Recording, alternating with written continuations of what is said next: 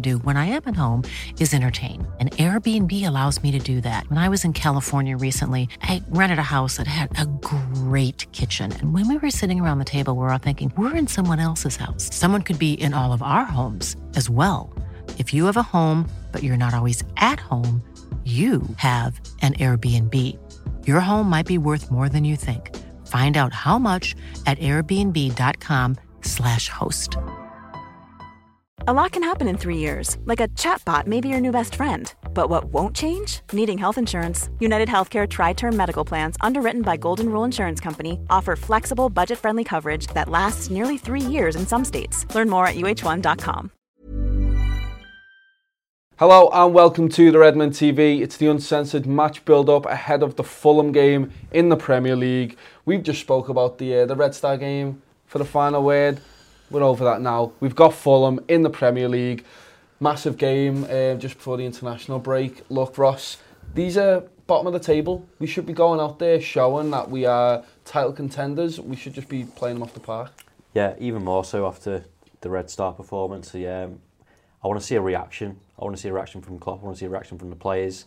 I want them to, to put down some sort of marker to say exactly what you just said of like, you know we've had a bad game, but that's it now. Much like the, the Spurs game last season, you know things fell apart. It was a disastrous performance, and we found some sort of answer to the problems. And I said on the um, Man of the Match podcast, you know we, have, we haven't played great all season at all. And last night, was, I'm hoping he's going to be a wake-up call to the players. Go, you can't do that anymore. If you're serious about challenging for the title, go and put down a marker. Yeah, I mean, John, Fulham have conceded the most goals in the Premier League, 29 conceded.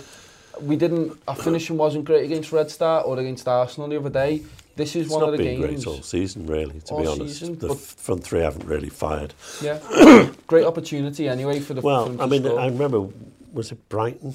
I put loads of money on us battering them, and we didn't. It was one 0 wasn't it? I know, and it's it's that kind of you know banana skin, isn't it? You know, everyone in the world thinks we're going to put five or six past them. Yeah. Um, because we should. You know, in fact, six, seven, we yeah. should absolutely batter them. But football isn't quite like that, is it? So, you know, be a bit wary. Let's hope the Fulham players think that as well, though, the amount of times that you see, especially Man City, um, Matty, Man City go and, and, and they, they score a goal or two and the other team just give up because they're like, well, we're beaten. You know, I don't think we're, well, we're not good enough to do this. We need to put one or two, start early and then just go, yeah, Fulham, you try and come at us with your with your with, with your attack and we'll just and we'll just batter you. Yeah, exactly. I mean the the way we used to go about things last season at least was we used to start people in the first 20 minutes, half an hour, have a little breather, get up to half time, 60th minute mark, do it again. You know, and that's what I want to start seeing again. I want to see the first 30 minutes banging a goal or two, let the other let the other team know that they're in for a hell of a game. And then their heads drop, and then and then we can just go about our game then and, and see it out. You know, the only thing that I'm apprehensive about is, is shades of Huddersfield. Mm. You know, I don't want to I don't want to watch this game and, and and you know and then after the match, I have deja vu about what, what we were discussing about Huddersfield, saying, you know, how the amount of goals they conceded, poor defence, you know, or they haven't scored enough goals or whatever it was. And we were all saying, we'll go out there and batter them. And then lo and behold, we still beat them, but they gave us a tough game. I mean, I haven't seen much of Fulham, but you know, I think the goals against uh, Tally says they don't know how to defend, but yeah. also that they don't actually try to defend so much. They do see themselves as a football side. Yeah. Now, whether they try and change that against us, because we're coming back from Europe, you know, they, they might expect us to get a bit more you know, tired as the game goes on. They might want to try and hold out early on and um,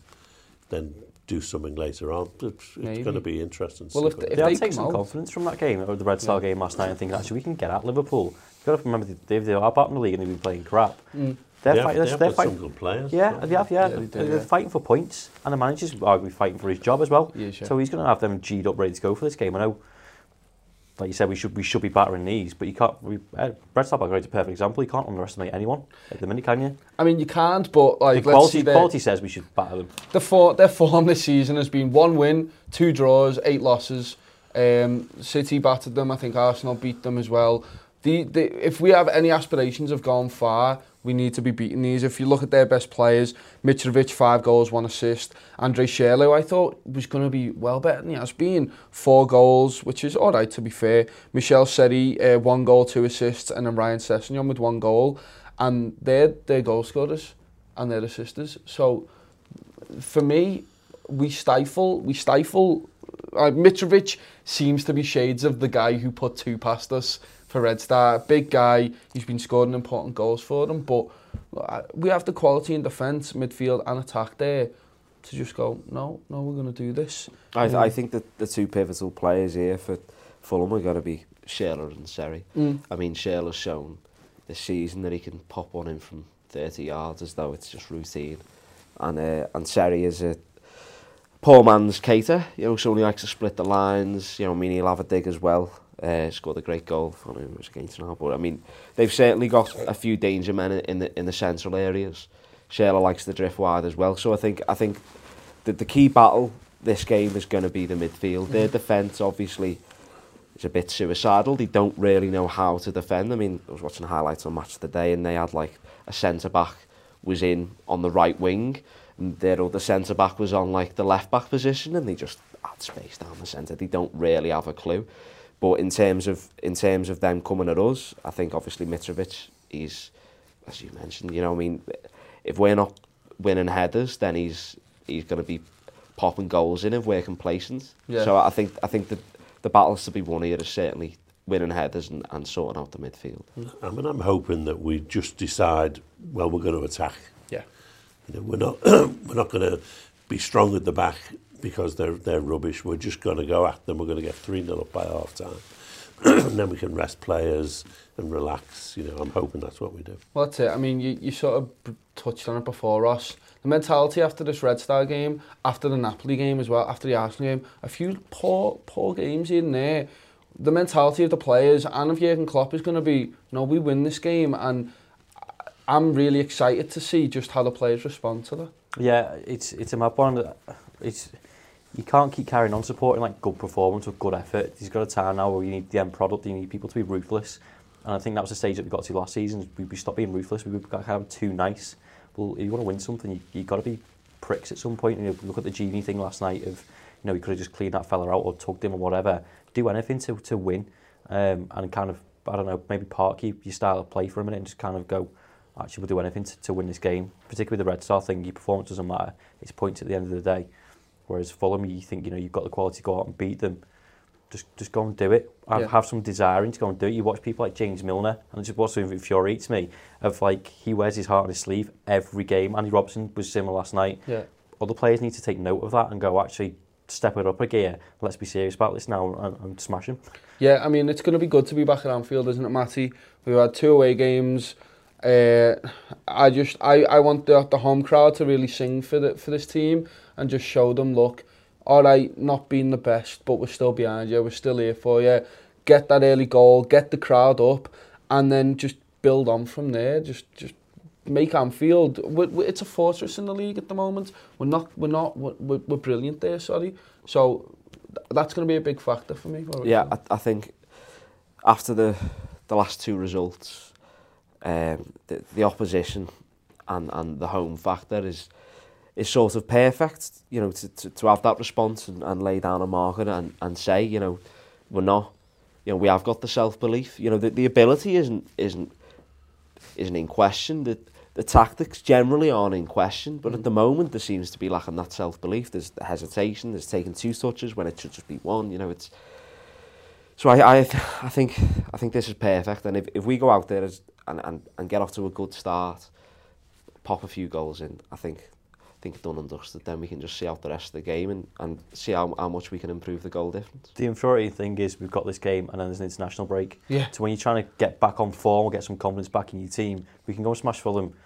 I don't know, three, four, five nil, and then you have a two week gap and it just like, it's drained out of you again as fans and as players probably because your mindset changes from doing that to I've been on a break. Well, I was going to say that, John. How how important for you is this is getting a win just before this international break, week week break, and get get get the get the win. Yeah. Excuse me. I'm not bothered about the, the international break. We just need the win. But you know, let let's not forget we're not we're unbeaten in the league. we've we've only dropped points against the top teams. Yeah. So you know, if we don't win this game, it will be one of the biggest shocks. You know, in decades, It'd be ridiculous. no we are going to win this game, everyone. I swear to God, we are going to win this so, game. Yeah, I mean, I'm fully expecting yeah. us. You know, just like the Cardiff game. Yeah. You know, we'll we'll we'll go at it the right way and we'll score goals. Uh, I'm hoping they don't get one like Cardiff did. because um, we need to get back to that. You know, no one scores at Anfield. I, I quite like that stat. Yeah, I did like that. You know, that. people don't like people don't score at Anfield. and we score loads of goals. It's as simple as that. No, it's brilliant. So we're going to get to the combined 11s in a minute, but first is Little ad Break. Look, we do loads of stuff on the website, loads of stuff that you might not have seen before, but this is a little clip from the Around the League podcast where uh, Ben gets a little bit heated about the financial fair play stuff around uh, Manchester City. What annoys me the most about it, though, is that by doing this, there's been a knock-on effect that's affected the whole of the Premier League, if yeah. you ask me. So, Man City obviously run away with the title last season because they've been allowed to overspend by Infantino and UEFA, and that means that Liverpool, Chelsea, Man United, all the top six clubs have to spend large themselves to be able to catch up with Manchester City. Unless you Spurs. Unless you Spurs. Okay, yeah, Spurs haven't done it, but my point is, yeah. as a result, the gulf between the top six and the rest of the Premier League has never been bigger the, the, the whole league on a whole is less competitive than it was because look at Southampton yesterday. Some of that defending that was going around. They're just they're playing a different game. They're playing on a different level. The Premier League side. And they used to be a good Premier League side, a well-run club who was um, you know pretty much competing top top half of the table every season. And look at the teams like Cardiff and Huddersfield, just getting battered every week because Manchester City were greedy and they want to win the Champions League. The day Manchester City actually do win the Champions League will be a sad day for football because it means money has won. And it really, really upsets me because as a Liverpool fan, I'm sat there. We're having a great start to the season and it feels like we're not because Manchester City have overspent. It's like they're playing FIFA on easy with a financial takeover and they can just go out and spend any money that they want and they're going to win every single game. Liverpool have had one of the best starts of the season ever, but it feels like a draw at Arsenal and we're out the title race because Man City have gone and spent overspent on money and they've just ruined the whole whole balance of the league and it just it just as a Liverpool, I'm sadly like, what's the point? What what are we competing for? You can't compete with that. You can't compete with cheating and greed in this sense. So, I mean, that's... Ben, ben was a bit annoyed about it. Obviously, you speak every every week about the the, the rest of the league and uh, just where we stand in there, don't you? Yeah, it's good to have some uh, other topics to talk about other than Liverpool. So, like, obviously says around the league, you know, what's going on on and around. So it's been Man United for a couple of weeks, the mess that's going on there. We've had up Spurs, and then this week we were quite lucky, got given some content thanks to, to Spiegel with, with, with some leaks. And it's just nice to look at things without your Liverpool glasses on and then come back to it and say, well, how does this affect Liverpool and stuff? So it's, uh, yeah, it's really good. Yeah, I did do it in your absence. I really, yeah. I did, it's I did enjoy it. it. Isn't it? Yeah, yeah it, it's nice to give yourself some perspective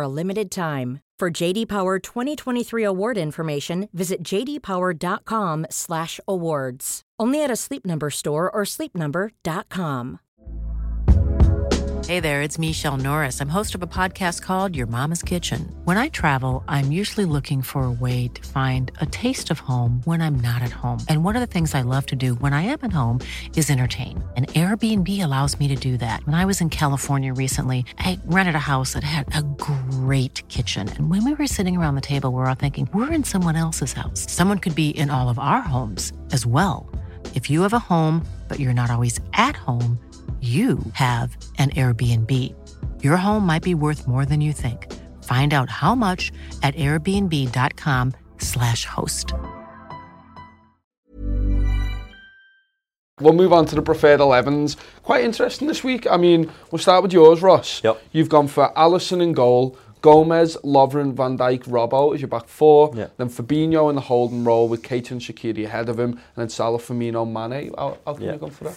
Um, Trent, I don't know what's going on with Trent at the minute, and it's a difficult one. Do you keep him in to try and get his form back up, or do you just take him out the firing line on this occasion after the Red Star performance? Just take him out, let him have a rest. No doubt he'll play 60 minutes for England in a useless friendly that no one needs to know about or care about.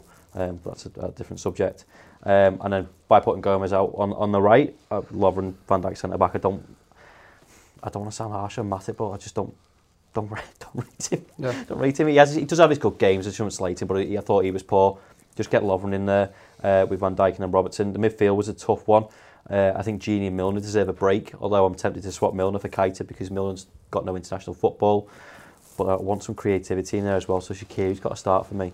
I was surprised he didn't get more game time on the weekend before last, knowing that he was not going to play at the weekend. Yeah. And just, every time he comes on, he, he has a little cameo or something, you just see he's just desperate to to impress and desperate to, to perform, and he does.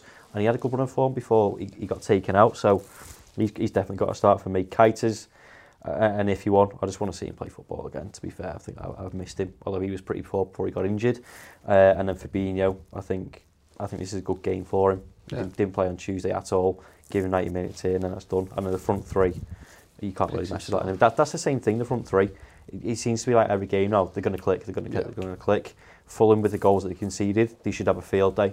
There you go. I mean, John, you've gone for the same team apart from you've put Trent in at right back and Gomez in the centre. How can you put, put Trent back in there? Uh, my, my thinking on Trent is that he, he, I agree with Ross. He, he hasn't looked in great form. He probably does need a rest. But if you're going to give him a game, mm where we're not going to be defending, then this is it. Yeah. And he, he is good going forward. So this may be actually a way of, of getting him back in, you know, up to his levels. Uh, it's um, a very so it's about team. attacking team, yeah. And you, yeah, Fabinho's in. I'd have put Henderson in if he's if he was fit. Well, there's um, talk. I think maybe he might come back, but Klopp said he's not playing Red Star. He's probably not playing on the so, weekend. You know, Fabinho or Henderson, uh, uh, Cater definitely needs games. Yeah. I want to see him get on the pitch. I do think Ginny and, and James Milner look jaded against Red Star. I think they could do with a, a, as long a rest as possible. And uh, definitely Shakiri needs to be playing more and more games because we need his creativity, we need his um, his passing, his, his shooting, his energy. Yeah. You know, I mean, and the front three, well, it picks itself. If you think about your team, you've pretty much got Gomez, Van Dijk, and Fabinho sitting, and then everyone else just just going. Yeah. You're expecting Fulham to kind of be sitting back and we're just going to be throwing everything at it? Well, I, I don't know because they, they, you don't concede as many goals as they've conceded by defending. That's true, actually. You know, no, they actually true. do think they're a football inside and whether, you know, the, the manager said him, he's not changing his philosophy, well, let's hope he doesn't. Yeah. You know, let's hope they think they give us a game, you know. And they do have some good players. I mean, we know, you know, Sessignon and Scherler. uh, Seri and um, Mitrovic, mm-hmm. Mitrovic, mm-hmm. whatever you want to call him. Um, you know, they're, they're not bad players. They just don't seem to be getting any. Um, well, it's not even the breaks, is it? They just don't seem to have a system which stops them getting beat. Yeah, let's hope that doesn't start against us. If we move on to yours, Matty, you've gone uh, Allison in goal, obviously. Then you've got Trent, Lovren, Van Dijk, Robbo. And then you've got Genie, Genie and Fabinho as a two. And then you've got Shakiri on the right, Firmino in the centre, Mane, uh, on the left and then Salah up top. The old 4-2-3-1 on that part of the couch. Yeah, I just, I just thought I'd keep it to tradition. Yeah. You know, do Chris proud. Um, Why not Gomez? I, I, I just feel like Trent needs to get some of his confidence back. I don't think anyone's debating Gomez's form or ability. He's likely he's going to play for England.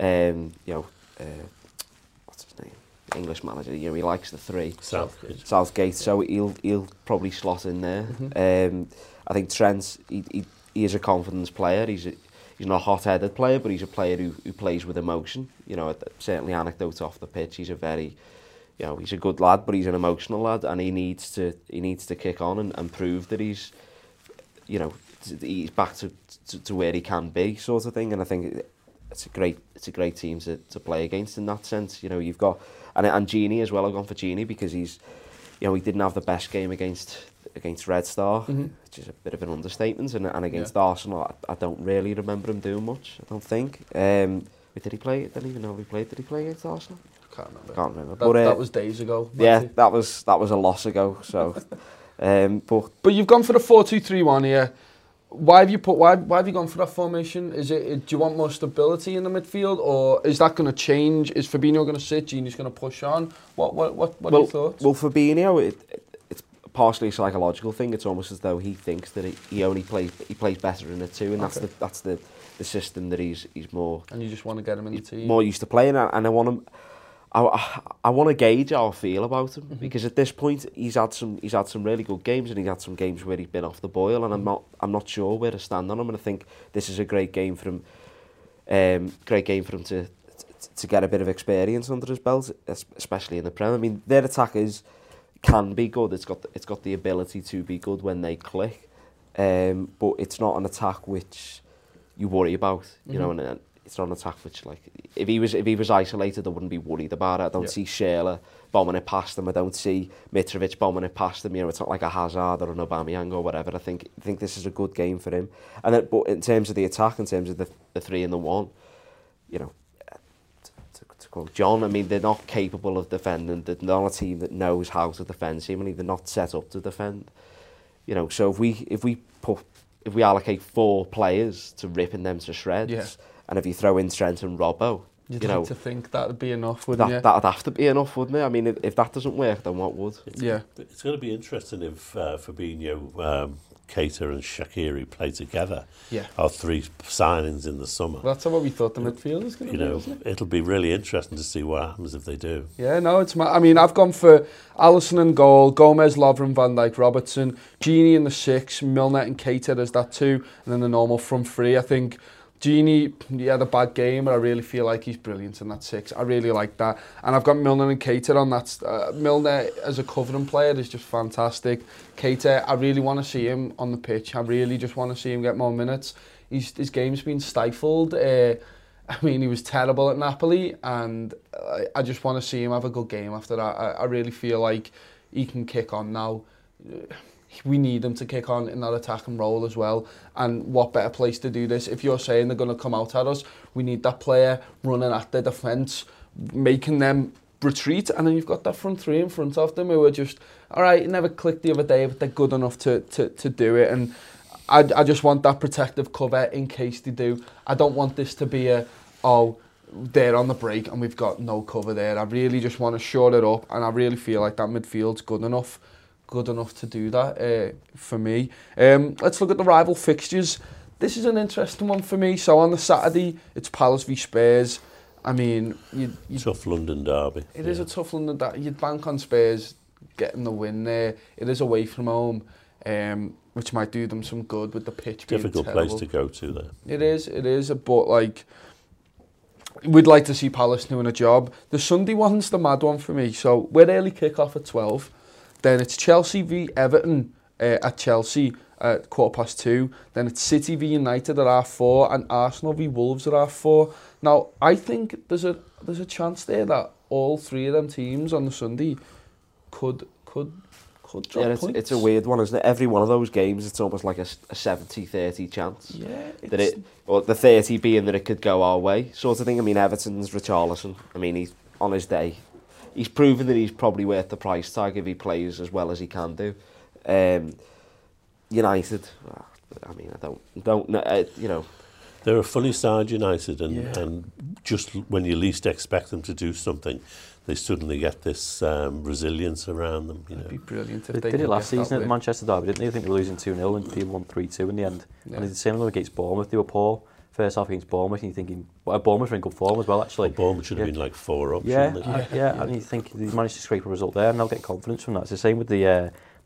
the Spurs Palace game. Spurs will take confidence from winning the Champions League game, and just yeah. about last night going into that. But then equally, Palace gave Arsenal a game. Yeah. And they could have they, Palace could have won that as well. So yeah. I'm holding optimistic thoughts to think something might happen, but knowing Arnold recently, it's not going to happen, is it? I mean, you bank on City just in United there, but like you said, well, they could pull something. I'd out. love to know what the odds are on United scored in, um, scored in a like a, a stoppage time winner. Because oh, I, I mean, how many times that. did they do that? that? Like, like I was monitoring the game last weekend, and it was mm. just like you know, 1-0 down. Yeah. They start rolling and then, that's, what, that's, 90 plus two, Rashford puts one in. I saw like... some stats the other day which said that United do score an awful lot of very late goals. Yeah. But the team in history who scored the most late goals is Liverpool. Really? Yeah.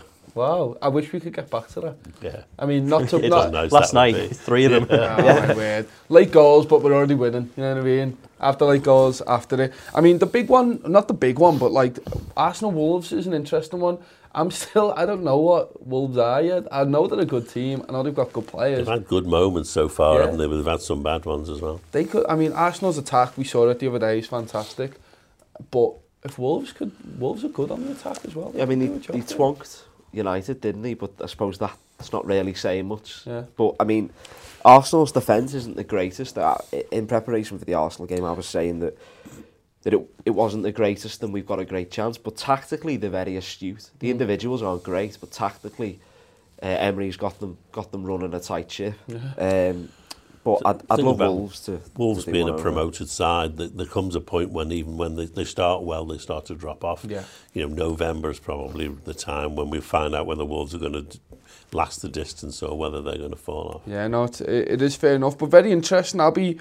I can't wait to see to see them games and just hopefully, hopefully we can. It'd be nice to see a Chelsea and a Man City loss. It would be. I don't think Everton are going to do us a job. Well, Chelsea and Arsenal both got Europa League fixtures, haven't they as well? Yeah, uh, yeah, probably yeah. yeah. And then United play t- today. Well, it'd well. be lovely if we we've got a twelve o'clock kickoff. If we have a really good win against Fulham, then we can all come back.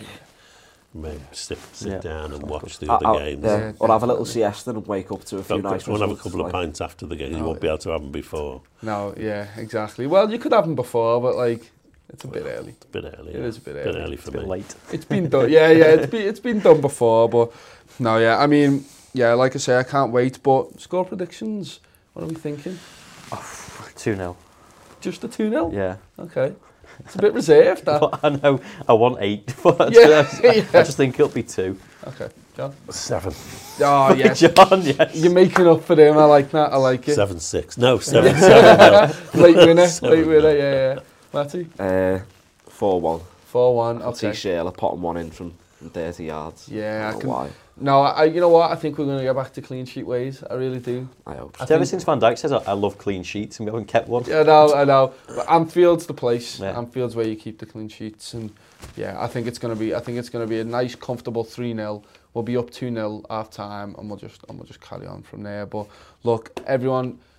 Heads up after Red Star. This is the opportunity now where we just go and, and we show, shake the cobwebs off and, and, and and go and beat some teams. Like I say, go and watch the Around the League podcast. If you still need cheering up after that Red Star game, we've got a whole host of stuff that's that's come out. Man of the match, final word, stat show.